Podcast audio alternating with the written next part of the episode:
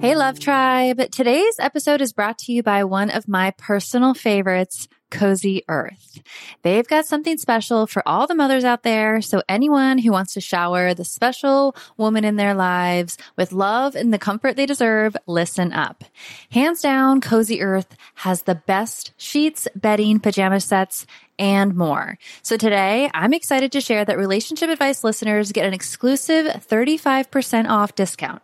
Simply go to CozyEarth.com and use the promo code IDO at checkout. The first time I tried their bamboo sheets, I was blown away. The comfort level is insane. I just love slipping into their seriously soft and cool sheets after a long day. And for a mom who knows that the struggle of sleep deprivation is real, Cozy Earth's temperature regulating technology has been a lifesaver. No more waking up sweating or freezing. But what really sold me is the quality of the bamboo sheets. They are by far the most comfortable sheets I have ever slept in. They are made to last years, which they have. I think at this point I have about 6 sets of them. And they have a 100-night sleep-free trial and a 10-year warranty, so you know you're getting something that is going to stick around. So if you're ready to prioritize your sleep health and treat yourself or the mom in your life to the luxury she deserves, head on over to CozyEarth.com and use the promo code IDO for an exclusive 35% off. Because every mom deserves a good night's sleep, and with Cozy Earth, you can finally get the rest you need. Let's talk about a struggle many of us know all too well. Losing weight. Remember those days when everyone was on a juice cleanse or just basically hangry all the time? That was no fun for anyone. Well, there's a better, more sustainable way to shed those pounds. Today, I want to introduce you to Ro Body. It's not your typical weight loss program. Instead of all the gimmicks, they offer access to the most popular weight loss shots on the market.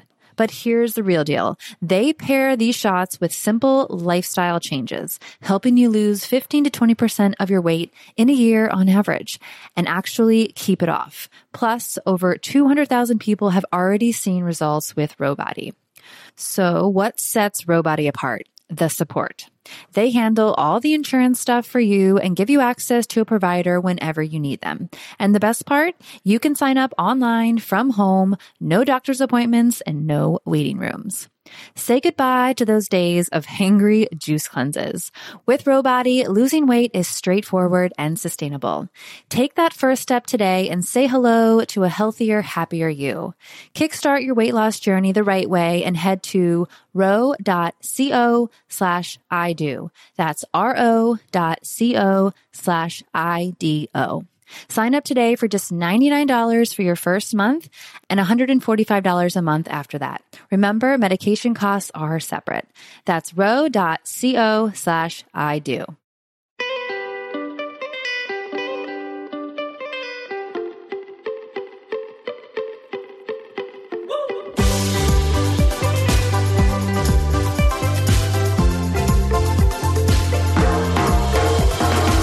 Take me to the place in the middle of the sun.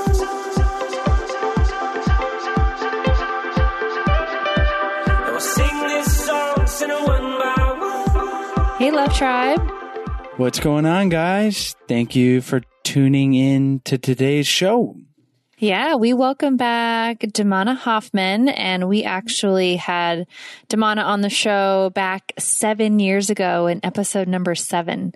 So crazy. So much has changed since then, like we briefly talk about. But yeah, it was really great to have her back on the show. Yeah. And today we talk about all things dating, and who better to do it with than Damona, who is an official spokesperson for OkCupid.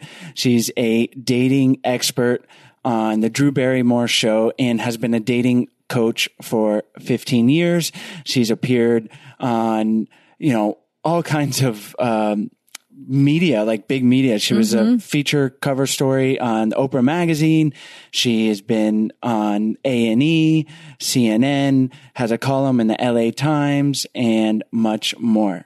And she says at the end, she loves talking about love. So it's pretty cool. Yeah, she is into it and gives us a lot of great tips on how to date online and obviously through the context of COVID, but even hopefully you're listening to this 2 years in the future. It's 2021 now. Let's say you're tuning in 2023 and you're like, ha, COVID was a thing of the past. Yeah. Now I'm dating, not socially distanced, not with the mask. Yes. I'm vaccinated and good.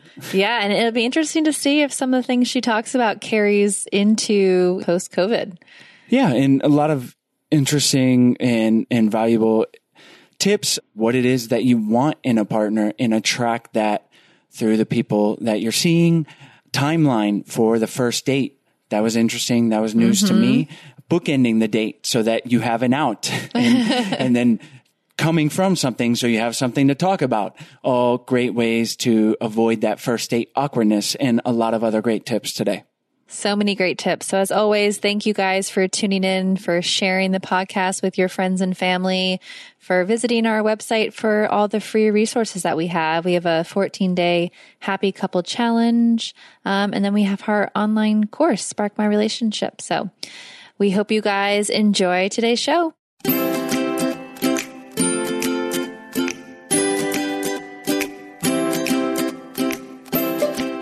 Damona, thank you so much for joining us back on the show. It's been some time and we're really happy that you are back on. Yes, there are a lot of new kids between us, I think, since the last time we talked. But I'm glad to be here. A lot has changed. And it was about 7 years ago. And we're very excited to have you back on and talk all things online dating. And in the pre-show, we were talking about your new role as a spokesperson for OkCupid. And so we want to say congrats on that. And we're excited to dive in and talk about your expertise in dating as a dating coach and also some unique insights you have with the data from OkCupid. And obviously online dating, you were mentioning, is some stats that it's growing. Obviously we know that, but one such stat was that it grew 17%, according to Hinge, since the start of the pandemic. And it's OkCupid was saying they think that January is going to be one of their biggest months ever. So let's dive in and talk about online dating and specifically during a pandemic. So what are some of the big trends you're seeing in how people are having to reapproach online dating? Well, this has been probably the most unpredictable phase of dating that I have ever seen in my 15 years as a dating coach. But all is not lost for any of your listeners who are single. It's still possible to find love in a pandemic. I have had many success stories. And I also see it as an opportunity to learn a different way of dating. I think the pace that we were at before was really unsustainable. People were swiping right from date to date to date. Some of my clients were setting up 2-3 dates in a weekend.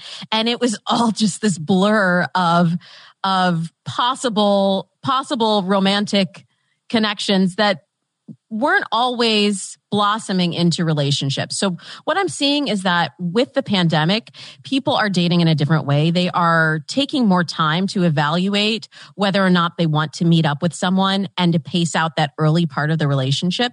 And they're being a little bit more flexible about how they are meeting someone, where they're meeting someone, how far they're willing to go for love. So I think there is a silver lining on this terrible pandemic cloud. Mm-hmm. Certainly taking time to really ask yourself if you want to meet up with this person who now can potentially infect you. It's such a weird thing to say, but that's the times we live in. So yeah, it's not just like, yeah, let's go 3 dates in a weekend. So how are you seeing through the clients you're working with or through data that you have access to people's approach to actually taking more time or meeting up? What are some real world examples of things people are doing? The first thing that I've been recommending that my clients do is develop a pre-COVID assessment, like a COVID dating strategy, if you will, that before they even get to the point of wanting to meet up with someone, they've already determined what they're comfortable with. Do they prefer to only have virtual dates with someone?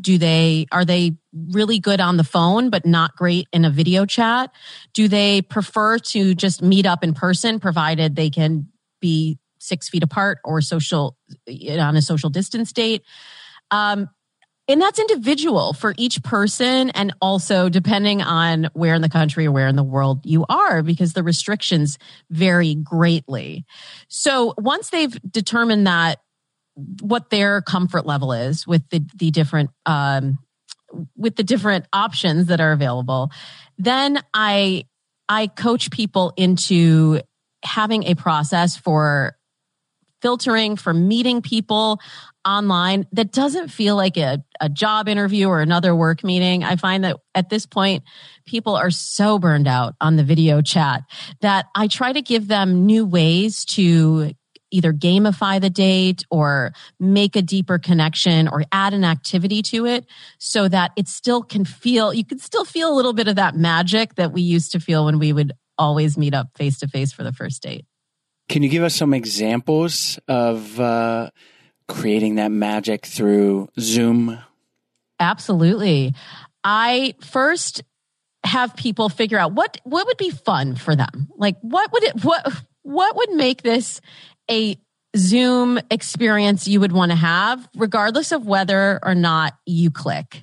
So that might be playing a word game, and there are a lot of apps that you can use simultaneously while you're video chatting, and play a word game, play a 20 questions game. You can even add an activity like do sip and paint night together so that you have something to focus on besides just staring at that screen. Another hot tip, this is actually good for anyone doing a lot of Zoom meetings. The effect of looking at ourselves all day in a way that we never used to see ourselves before, and having that window staring back at us and being obsessed with that hair that's out of place or the way that your clothes fit or what's behind you, it gets in the way of being able to really connect with a person. So I actually recommend that my clients, if they're on, say, Zoom, they can minimize that window or remove their own view so that they're just focusing on the person in front of them. This is, of course, after you've already set the stage for success behind you, because you do have to be mindful of what information is in your environment on a virtual date. In a way, it's actually more intimate because you're inviting that person into your house. So they'll see your unmade bed, they'll see your roommate or your kids or whatever is in the background. And you want to make sure that you're just showing them enough of your life that they're not jumping ahead in the relationship as if they were coming into your home in real life.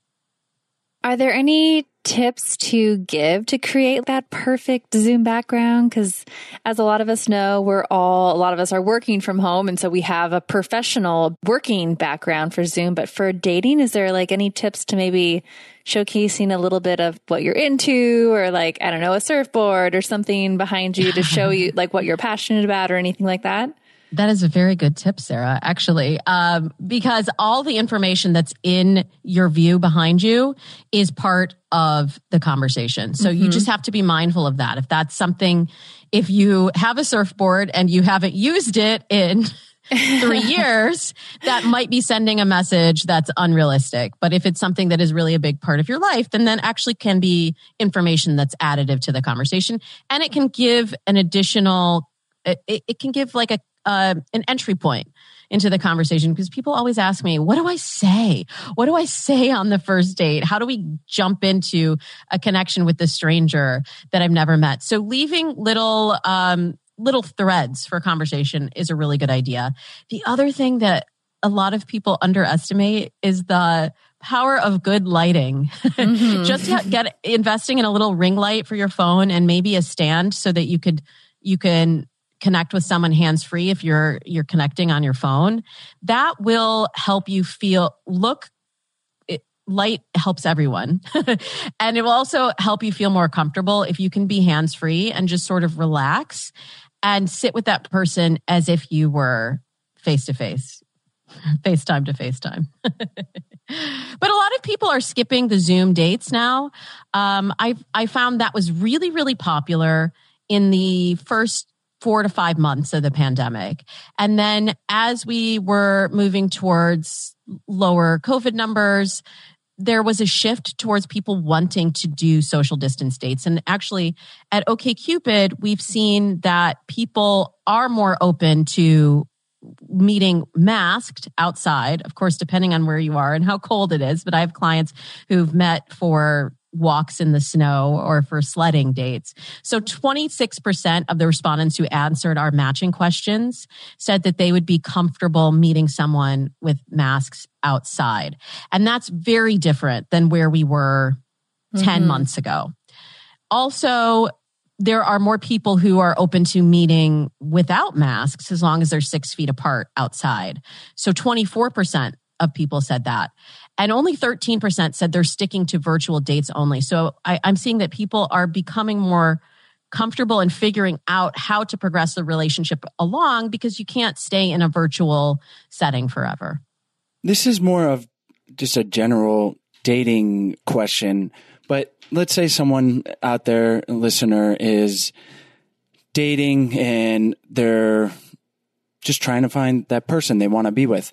What are some things they can think about as far as to put in their profile, the expectations that they can be seeking for their partner? Because I have this idea that people might be super direct and like, okay, I want kids and I'm looking for a husband, or a little bit looser. And I want to have a good time. But how can they think about that and approach attracting the right person with the filter of an online dating profile?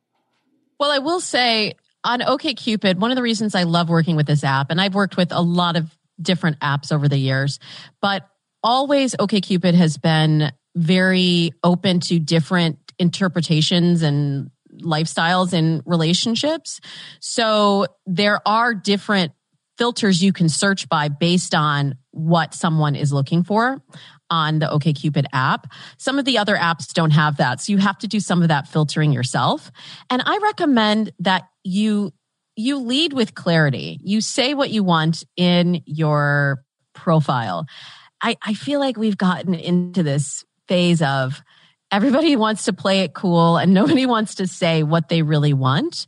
But for my clients, they get closer to the relationship that they want when they're clearer up front and can convey that to the people that they are meeting without fear that that person's going to run away. Because, and I know you both know this, if that person is running away from commitment with you, it's not a personal rejection most of the time, but it's a rejection of that situation. They don't want to have that kind of a relationship right now. They're not looking for monogamy. And that's fine. But if that's not in alignment with you, you could waste a ton of time talking to people and going out with people who are not in alignment with you from the very beginning. And if you just are brave enough to do that initial filtering of this is what I'm looking for, are you on the same page, without fear that that's going to make somebody run away, that you'll be starting off in a much better place. And you'll find that those people who were going to waste a lot of your time will run away. But ultimately, that's good. That's what you want, because you didn't want to invest all of that time in the wrong person.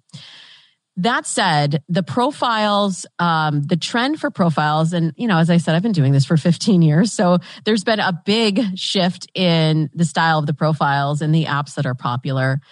The profiles have gotten so thin now. People, the barrier for entry is so low for dating apps that you can create a profile literally in seconds. You could throw a couple pictures on and write a couple things, maybe, maybe not, and be on an app.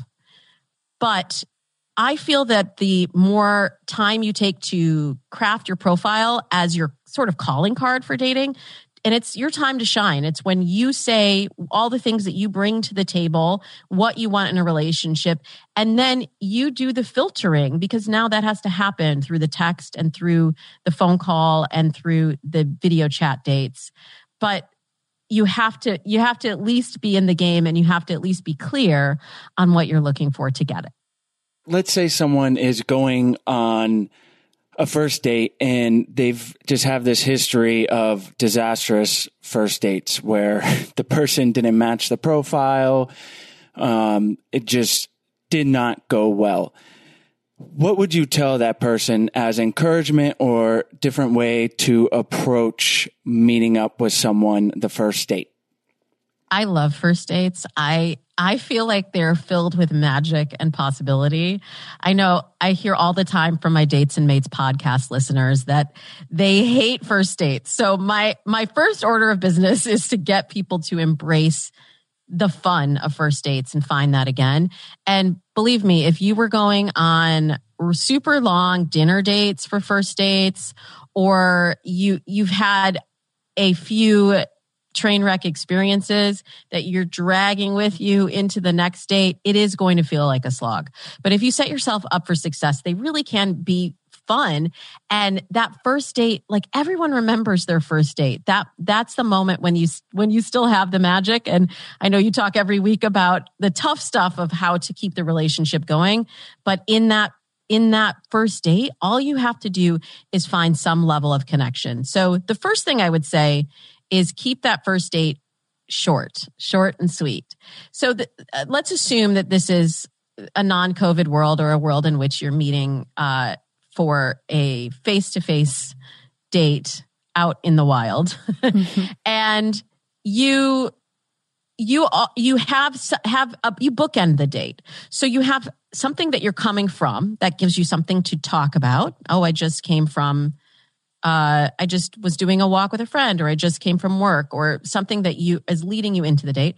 And then you have something that you're doing after the date. And that gives you an out. So the worst case scenario is you spend 90 minutes, and really 60 to 90 minutes is all you need for that first date.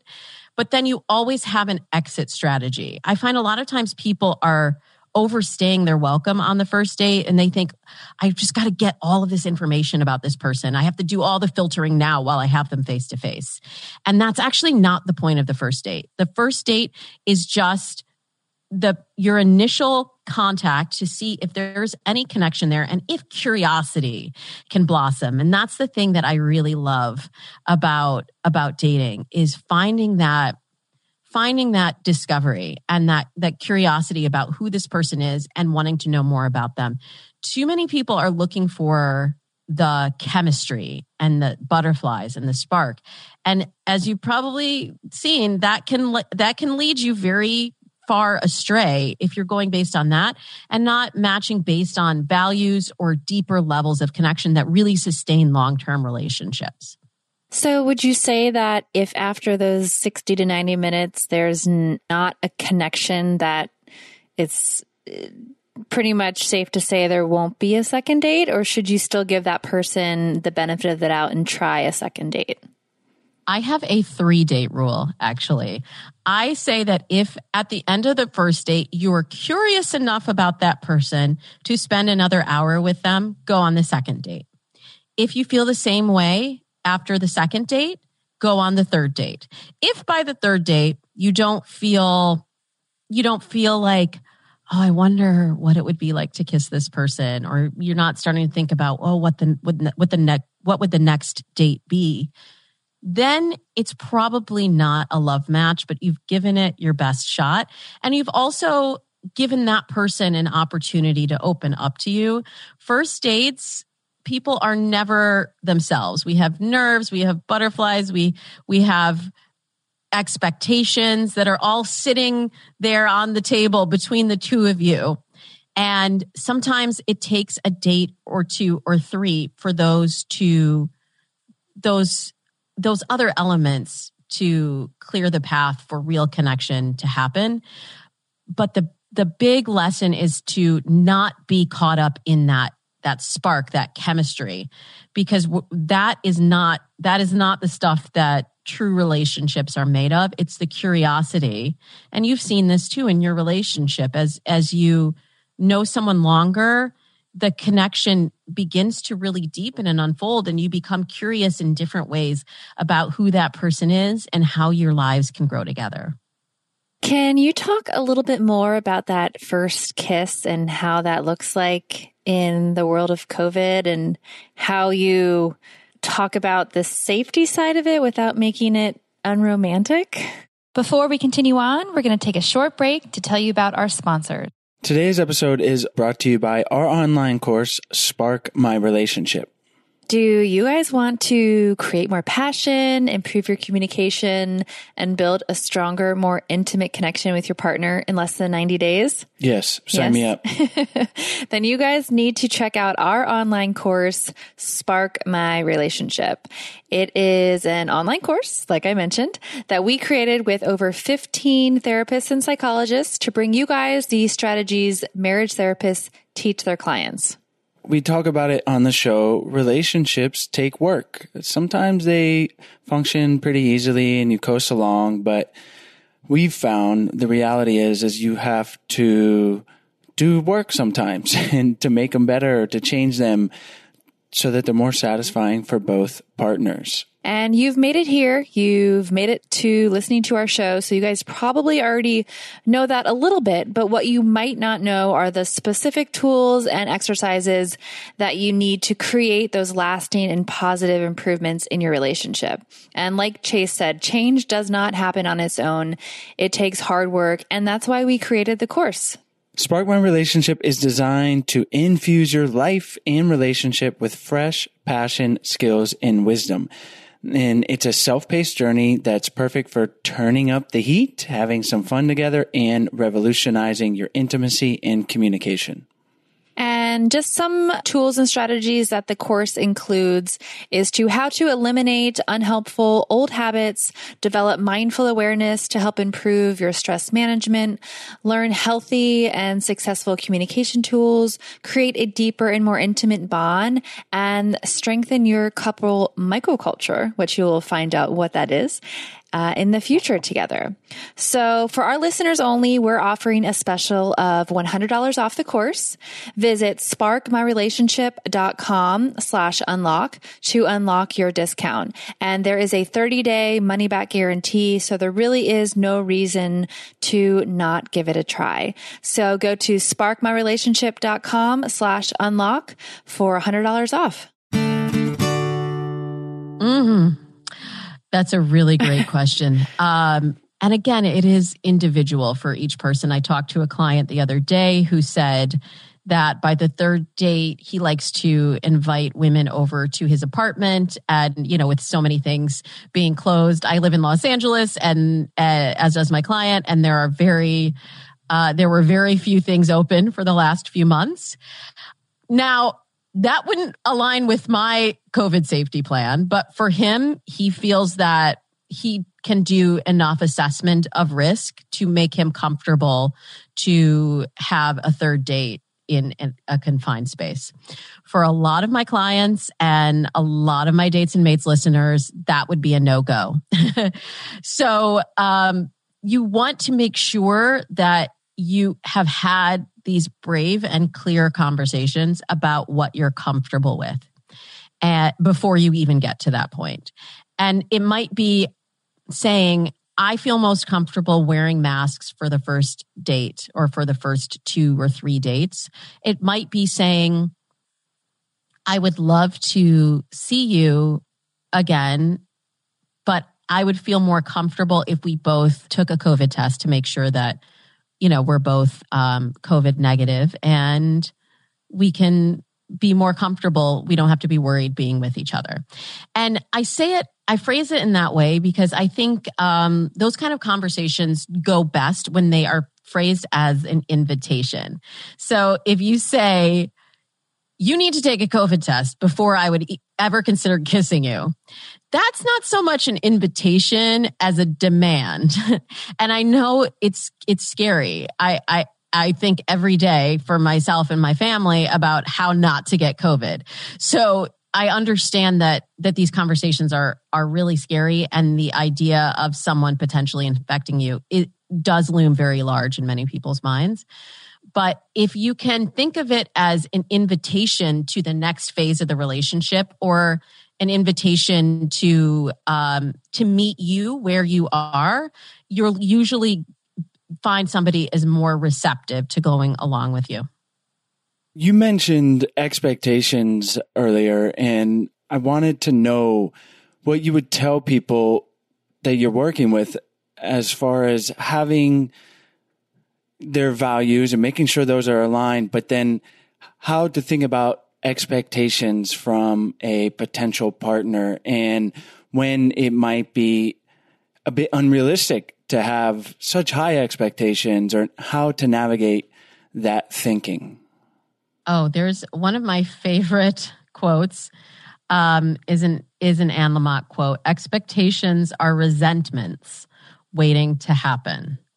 And I think there's a big difference between having a hope or a goal and a vision and an expectation. An expectation is this, I only see this possibility unfolding.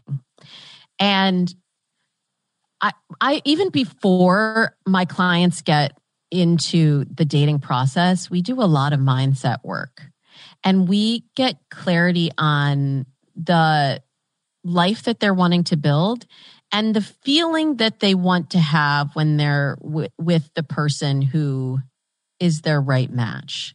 And a lot of times that will cut away some of these expectations or demands that we put on the other person, because we're focusing more on co-creating the experience that we want to have with the other person. That said, I know people like to plan their lives, and the key in making sure that your needs get met and that your life plan unfolds in a way that makes you happy is clear communication. And I know you've talked about this many times on the show before, but being able to really express your needs in the relationship, not your expectations, but what do you need to feel safe, to feel loved, to feel seen, to feel like the relationship is blossoming and deepening, and communicating that again in a way that's an invitation for the person to go deeper with you and meet you where you are, rather than a demand, will usually prevent that resentment from creeping up. How can someone think about the expectations that they have and ask to get that clarity, like you said, to what it is that you need, but then is there a line where you're just being too needy? There's always a line. Exactly. There are many lines. But I like to approach dating from the mindset of everyone is doing the best that they can.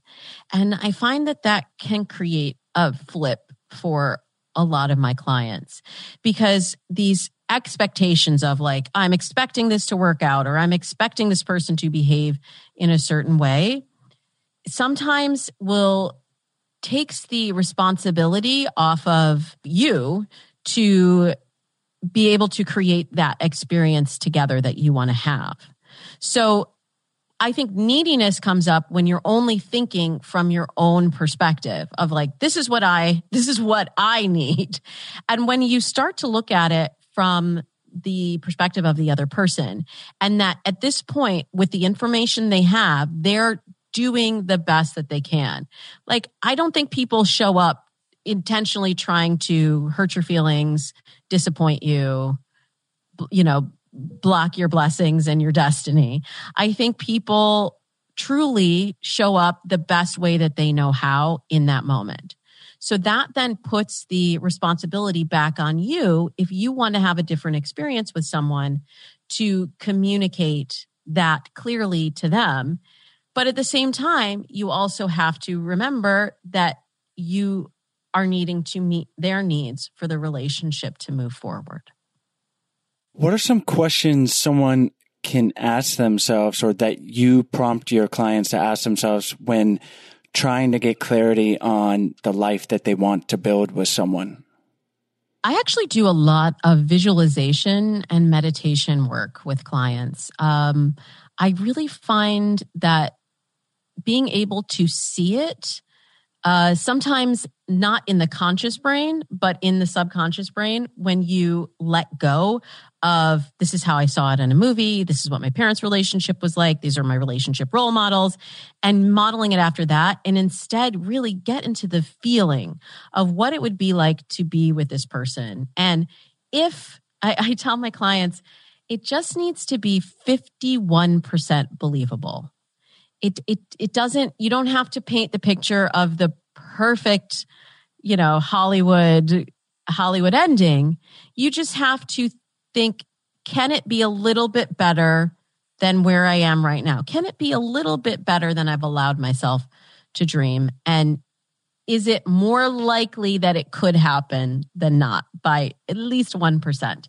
And that sometimes gets them to stretch a little bit further beyond just the immediate need of like, I need to find someone. And, you know, a lot of times people come to me when they are, I get a lot of women who are in their 30s and 40s and are feeling the societal pressure, the biological pressure, and are like, I need to find a guy.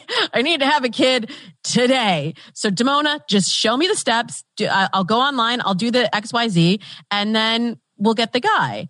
And that is certainly part of the process. But I do find that there are these other soft skills and these other intuitive skills that are important to develop in being able to visualize the life that you want. Wrapped in with expectations are also this idea of settling, I feel like. So we have certain expectations of what we want in a partner. We get clear on that, but then sometimes those are compromised, or sometimes they check 8 out of 10, but not those last two. How do you talk about with your clients, like when it's okay to compromise on your expectations in a partner, and rather than waiting around for the perfect person, or maybe we should be waiting around? How do you coach people on that? That also begins at the top, at the beginning of our process. We really evaluate what are these things on the list. And I try to get people away from that list, because usually these things are somewhat arbitrary factors that don't really come from our needs. They come from what society or someone else told us that we need. So like women will come to me who are super successful, high earning, very... you have their whole life together in every area except for love. And they'll say, I need to find basically the carbon copy of themselves. I need to find a guy who has a good job, who makes a lot of money, who is ambitious in his career. And they're looking to date themselves rather than looking at their lifestyle. And I say, what is the life you want to build? Well, I want to have a kid, and I want to keep my job, and I want to make partner in the firm. But also, I feel like I need this partner who's at that same level. And I think, well, let's add this picture up. Does that necessarily, how does that, his earning potential matter in the life that you're trying to build? Or do you need someone who's not a monetary provider? Do you need someone who's more of a nurturer, who's going to be a partner in raising your kids? Because if you're going to continue to be focused on your career, if the other person you meet is also that focused on their career and working that many hours, is that the lifestyle that you are trying to build for yourself and maybe your future children? And sometimes when we look at it from that perspective of let's actually play this out and build the life, I find that things that they may have put on the list fall away. The height, the education, the particular job that they're supposed to have, even the distance. Like initially people will say, oh, I'm so tired of traveling, driving around for dates. They need to be within 10 miles. And dating apps are great at using geolocation to find people who are right in your immediate community. But one of the benefits of COVID is that a lot of the apps have opened up the possibility to search anywhere in the country, maybe even anywhere in the world. And sometimes you might have thought, I need to be with someone who's right here. But now some people have moved and been able to build their life in a place apart from where they originally worked. And now they're seeing, oh, if I were to expand my dating pool and expand my search, could I build a life here? Sure. And I have a lot of clients who've moved across country and even outside of the country for love when originally they might have been limiting their search just to their geographical area. So would I be correct in saying to maybe question what it is you think you want sometimes? Always, always. I believe that we are always learning and growing. And I really encourage my clients and listeners to develop a growth mindset that through this dating process, regardless of what the end goal is, you are learning and evolving as you go. It's the same reason that I tell people your profile is never done. Your profile is a living document that changes and evolves with you. So this is part of the process, is continuing to question and reevaluate. And as you are going on dates and meeting new people, you're getting more information and your worldview might expand. And in certain areas, it might contract. You might say, no, actually, I went through this exercise. I went through this process and I absolutely do need someone who is in this financial position to build the life that I want.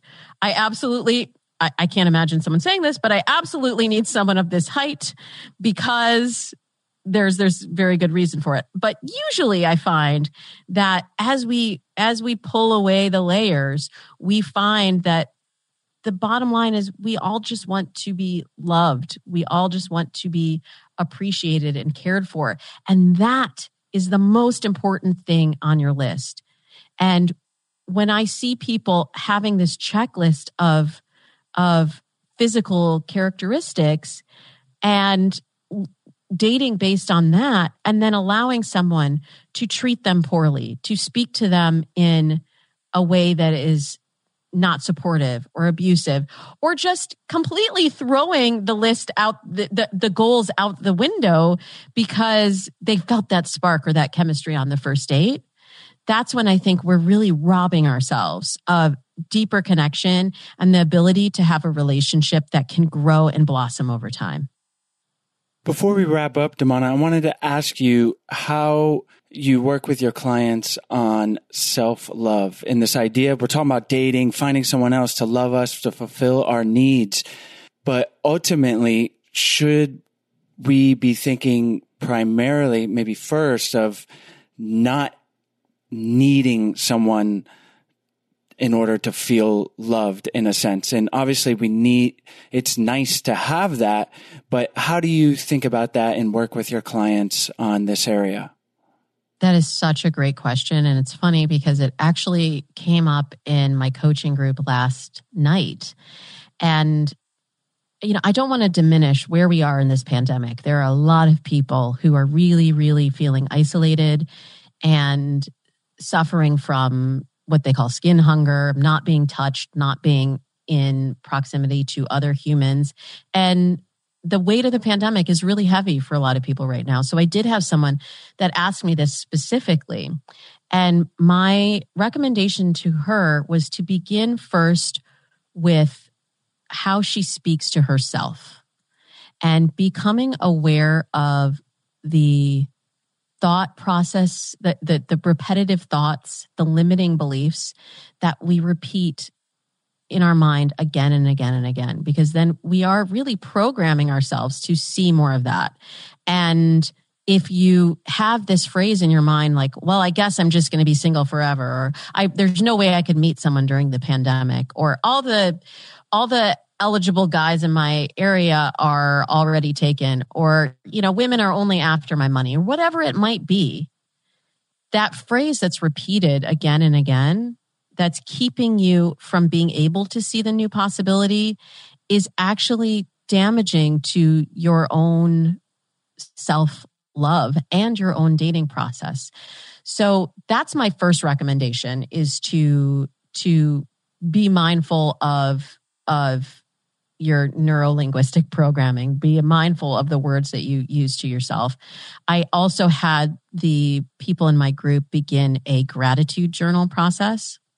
And when you do a gratitude journal, it helps you see everything that you have in your life that makes you full, that makes you complete.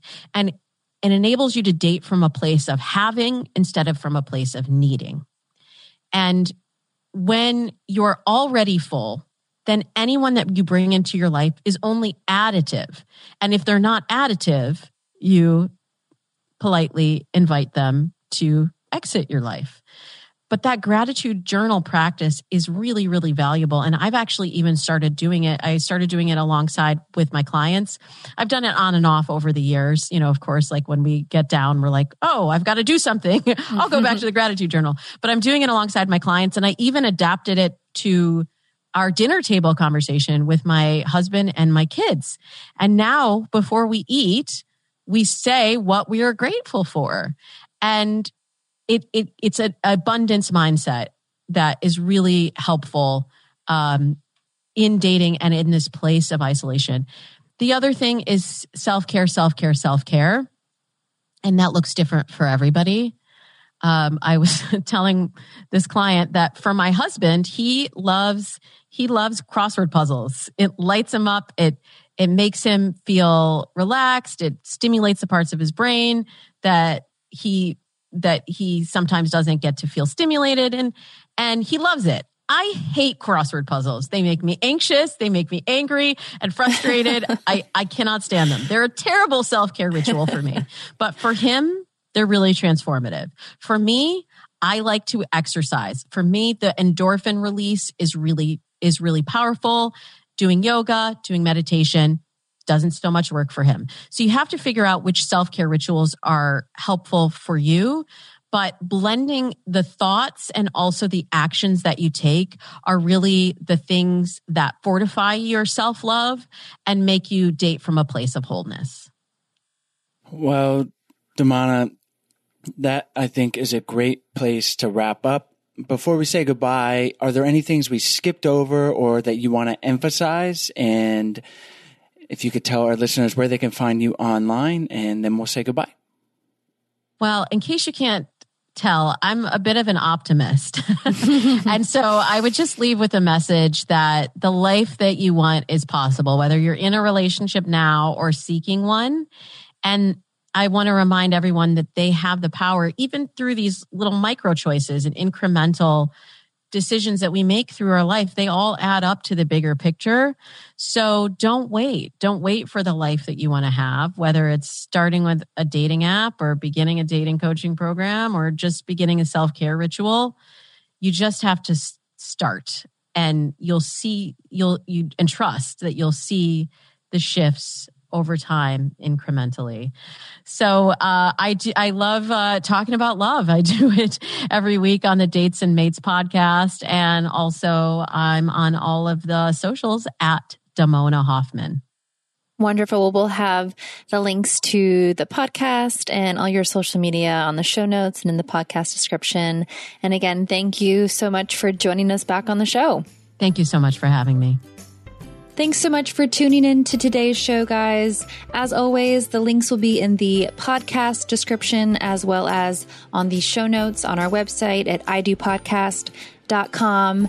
And while you're on our website, we hope you guys check out our free 14-day Happy Couple Challenge.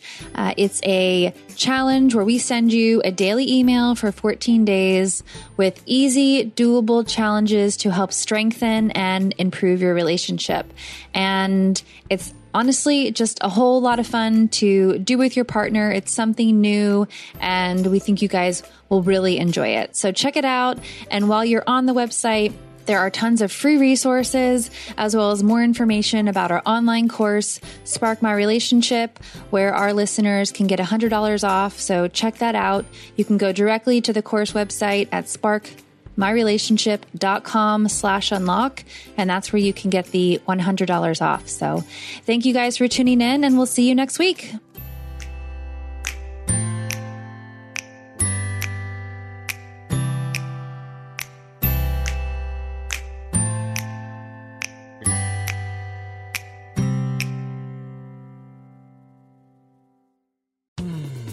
You were listening to a Pleasure Podcast. For more from our Sex Podcast Collective, visit pleasurepodcasts.com.